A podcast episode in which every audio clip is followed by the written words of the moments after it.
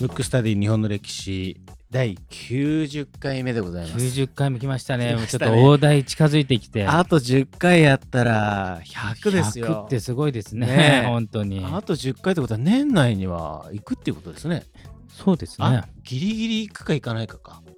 そうですね。ねなんか計算できないですけど、年明けぐらいに行くのかなねなんか、うんうんうんまあそのあたりということで、そうで すね。まあ続けるっていうことは尊いもので、そうなるほなんど。かだんもうだいんきなりな苦んしかくもなってきましたけどねえ、ね。うんあのまあ本当に皆さんありがとうございますということで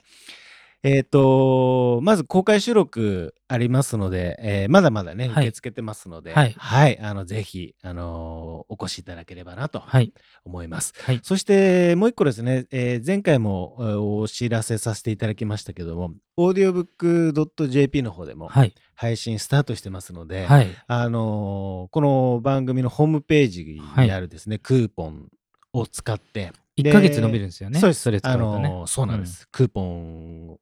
えっ、と、リンクをポチッと押していただいて、はい。クーポンコードを入れてもらうと、なるほど。あのーろ30日無料が、えー60日になるというなるほどうん太っ腹な企画でございますので、はい。あのーなんかね、オーディオブックの方も、なんか感想とかね、そうあのでいすただね。けると。でも今聞いてる方でオーディオブックの方いいらっしゃるんですよね多。分ね、そう、もう、多分、はい、こ回のから配は信の段階では。はい、はい。います。いると思いますので、はいあのぜひですね、まあ、いろんなところから、あのはコメントいただければ、はい。あの嬉しいなと、はい。はい、一通りね、僕らも目は通してますから、はい。はい、よろしくお願いしますということで、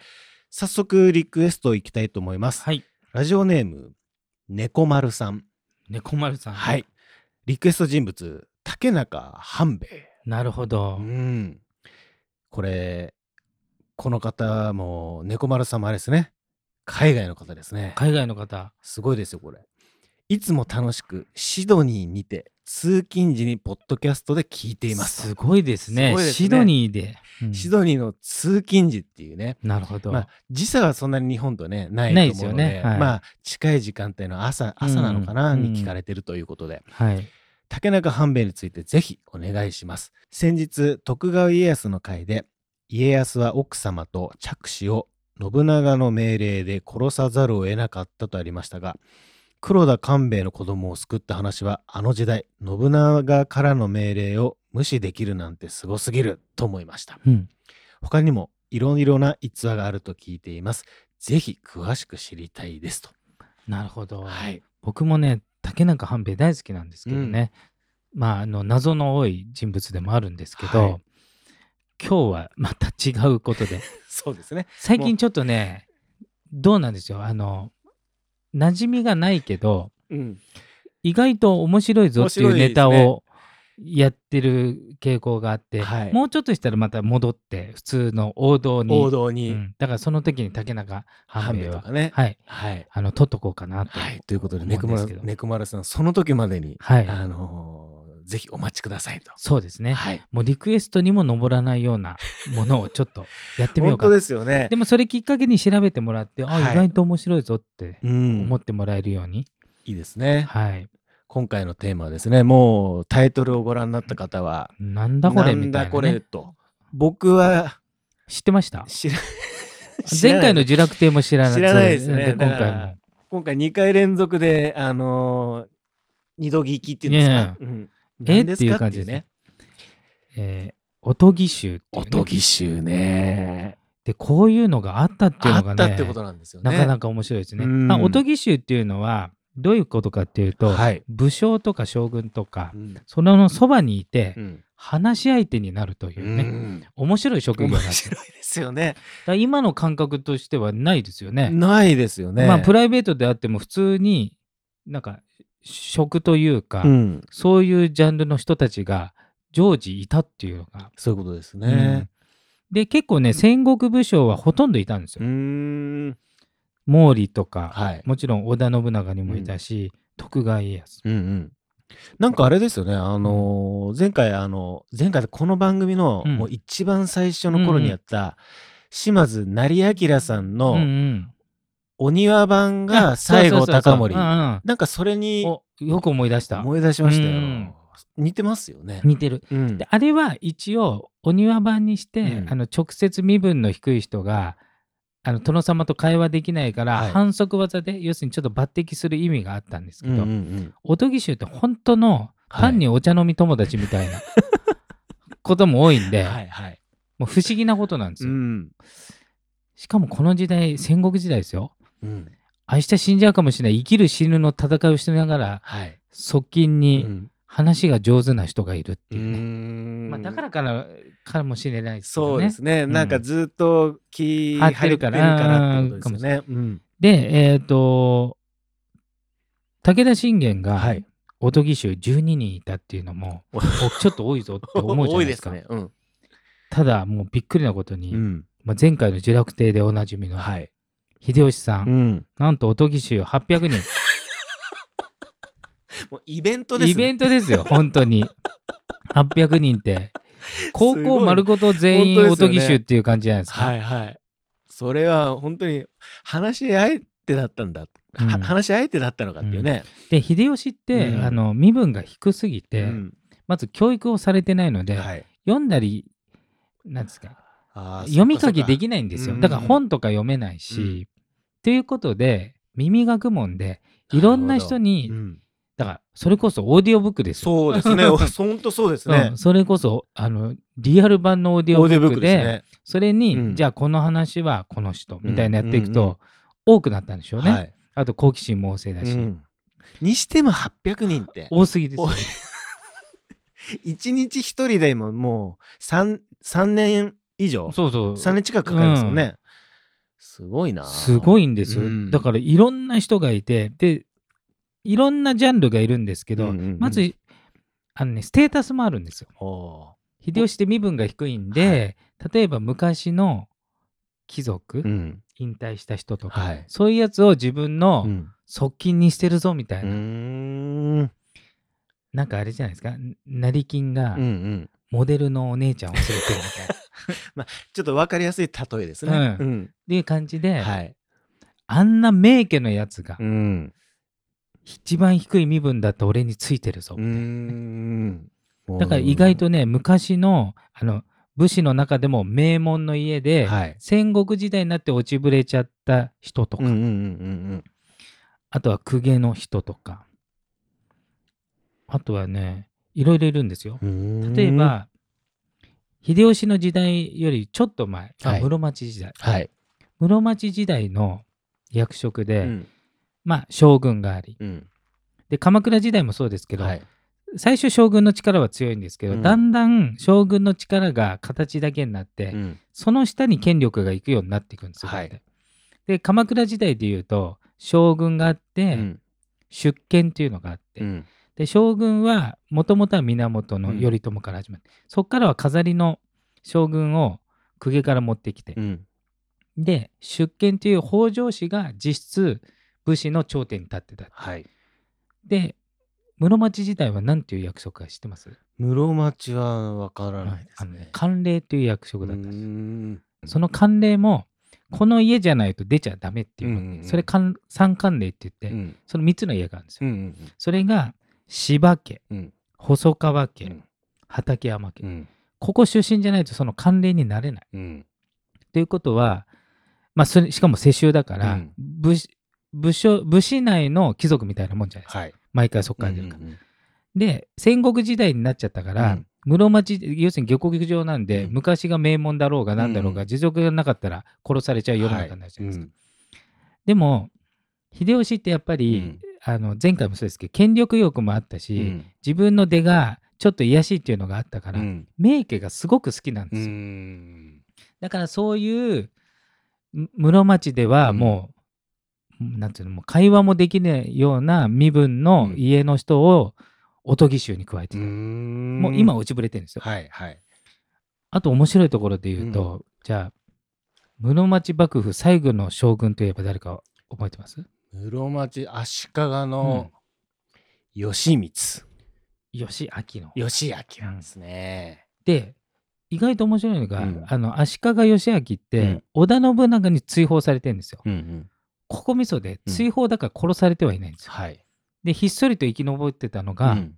ちゃっかうんり秀吉のおとぎ衆になって、へえ。何気 に室町最後の将軍ががあの側近のお茶飲み友達っていうか話し相手になってえ秀吉のだから結構長生きしーてしましたね、うんそれはちょっと、やりますね、秀う吉、んやっぱりね。でおとぎ衆じゃないんですけど、うん似たような場所は千利休とかああ、ははははもうちょっと別格でね、はい格は上ですけうんど、うん。あとはねもうほんといろいろあと信長うのん子供うん。とかももともとと信長に仕えてた一家臣じゃないですか、ん、で信長の子供って言ったうら、んもう自分より絶対身分が上じゃないですか、でも今は自分の方が上になったから、うんうんその子供をおとぎ衆に入れてる、あと信長の弟とかねおーやりたい放題ですね。そうそう秀吉。秀吉だから800人が うん本当にそういうなんていうのオーディオブック的な、うんうん学びたくてその道のプロみたいなのを側近にしてたり、んあと貴族のはい。なんかお坊ちゃまをん。入れたり、うん。じゃあ最後の将軍も入れとくかみたいなね、うんうんうんうんべ便利ですね、お便と利ぎ衆ね。おとぎ衆えあとはねソロリ新左衛門って聞いたこと あるんですそれもう絶対ないですよねないです ね。ソロリ新左衛門ははいめちゃめちゃ話が面白い、ほうほうほう。側近中の側近でこの人がなんと落語の始祖って言われてあ、そうなんでする、うんか。へえ。話が面白すぎて、うん秀吉がうん結構重宝があって、うんじゃあソロリ来なさいみたいな楽しい話してくれみたいなそういうことやってたんですマジっすうか。んすごいな。それが落語の元に元あのにな一番大元の人と言われてるん言ですわよれてるたんだだ諸説あるんうんで、うんううんんでもまあそこの諸説ある中の一つってこそとうですよそね。うそうだからこの人がうん考えたのか、うん創作したのうか、んうんそれともなんかその人もどっかの昔話を聞いたのか分かんないですけど、うんその人の話したものがうん後々落語になったへり、えじゃあ結構実はあのまあこのソロリさんがどうかっていうのはちょっと置いといたとしても、うん今につながってたりしてますよね。うんだからやっぱり人間なんで、うん話がしたいわけだから、はい話が面白い方がいいわけじゃないですか、うんうんうんもう抜群に面白かったらしいん ですよ話術も、聞いてみたいですね。本聞当にけないですけどね。うんうんでもねこの時代って、うんそれこそもう都の絶対じゃないですか、はい。絶対だから、うんもし変なね話をしちゃって、うんいかにかちゃその場で殺されてもそういうこととですよね。千利休切腹させられてますからね、はいはいはい。そんな中、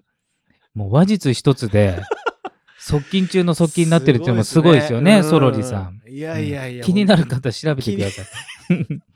ソロリってい。今 ソロリ新左衛門です、はいうんソロリさんすごいなだからもうありとあらゆる人まあ、うんあの秀吉はもう別格でぁね、んうんそういいうおとぎ衆がもう800人もいて普通はもういて23人ですよ、はい。とかまあ10人とか、んもう800人もいてあとはね昔うのん。自分とほぼ同格、うん例えば、えー、と秀吉ってもともと織田の織田信長の家臣じゃないですか、はい。その時一緒にこう切磋琢磨してた人たちが、うん織田信長にちょっと敵対してやって落ちぶれた人うんで、潜伏してた人がいるわけうんでうすよ、ん殺されずに、うんそういう人をおとぎ衆に加えてうたりするんですよ、ん。なんか、便便利ですね。そうだから意外とね、うんあの織田家に敵対しててももうう信長死んでるから、うん自分はなんか側近に入れちゃったりとか,、うん結構ね柔軟だったし面白い、そうですうね。ん、役職とかにこう関係ないですそうよそうそうね、多分うね、んこれってそうねそうなの。だから逆に入れやすいっていうのもあるんですかね。本当にそうなんだよねんただ800人もどうやって集めたんだろうっていうそうねうんいやいや、いっぱいありますね、こういうのが。小ね小ネタみ小たいネな。タみたいなだからこういうのがうん武将の近くにいたなんて普通知らないじゃないですか、はい。どうしてもね、うん秀吉とかね、うん信長とか、まあ、もう人にちょっとフォーカスしてしまいますよね。例えばねあのえっ、と配下の武将うのん石田三成が側近とかだったらまだわかるじゃないですか、うん武将だから、うんうんその落語のそのやつが側近だったと本か、当ですよね。また、別物でね、うん。自分を楽しませるやつを近くに置いてたって結構面白いですようね、だーん。いや、面白いなぁ、からいいん意じゃない外ですかとねし知られてなうい、んそんなのもあったのみたいなね、うんうんことって結構あるわけですよはい。うんなんかあの僕は個人的にはすごく好きですね、こういう、うんこういうあのネタね音今回の音義手だったり、うんうんうんまあ前回の「呪楽亭」もそうですけども、はいはいはいねあとちょっとだいぶ遡りますけど、はい親とい外国人とかあ好そうそうきそう好きだそっうたそようねそうそう、うん親とい外国人っぽいなと思いながうんうんら打ち合わせの時にね、うんうん聞いてましたけど、そうなのそうなのだから意外とうね、んなんか歴史の教科書に載ってないけど、は面白いポジションの人はいたんですよ、い、いやいやいやうんすごいですねいいですね、なんか適材適所そうですねがあったっていうことですねもし気になる方は、うんあのおとぎ集っていうので調べるといろいろ出てきまそすうでかすら、ねこんな人いたんだみたねいいな、っぱい出てきますねあああの人死んでなかったんだみたいなうん、ね、うんそれこそ足利義明がおとぎ衆って聞いてびっくりしましたからね僕本も当ですよね、あれ信長に殺されたんじゃないっけって言われたらよく見たら信長に追放って書いてあっただけなんですそうね、なんですね。いや、それもまたうんご縁っていうそこうとです。ね結構良かったんじゃないかうなと、んはい、いやちょっとあのこの小ネタ集ね、うん僕が個人的に個人的にね気に入ったのそなうんかまあリクエストもやりますけどねねうんあのちょっと次回以降も僕が勝手にリクエストしようかそなうなんですてね思ってますけども、ということで今回のテーマは「おとぎ集」でした。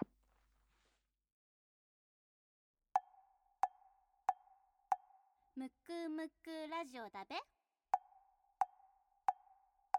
むくむくラジオだべむくむくラジオだべ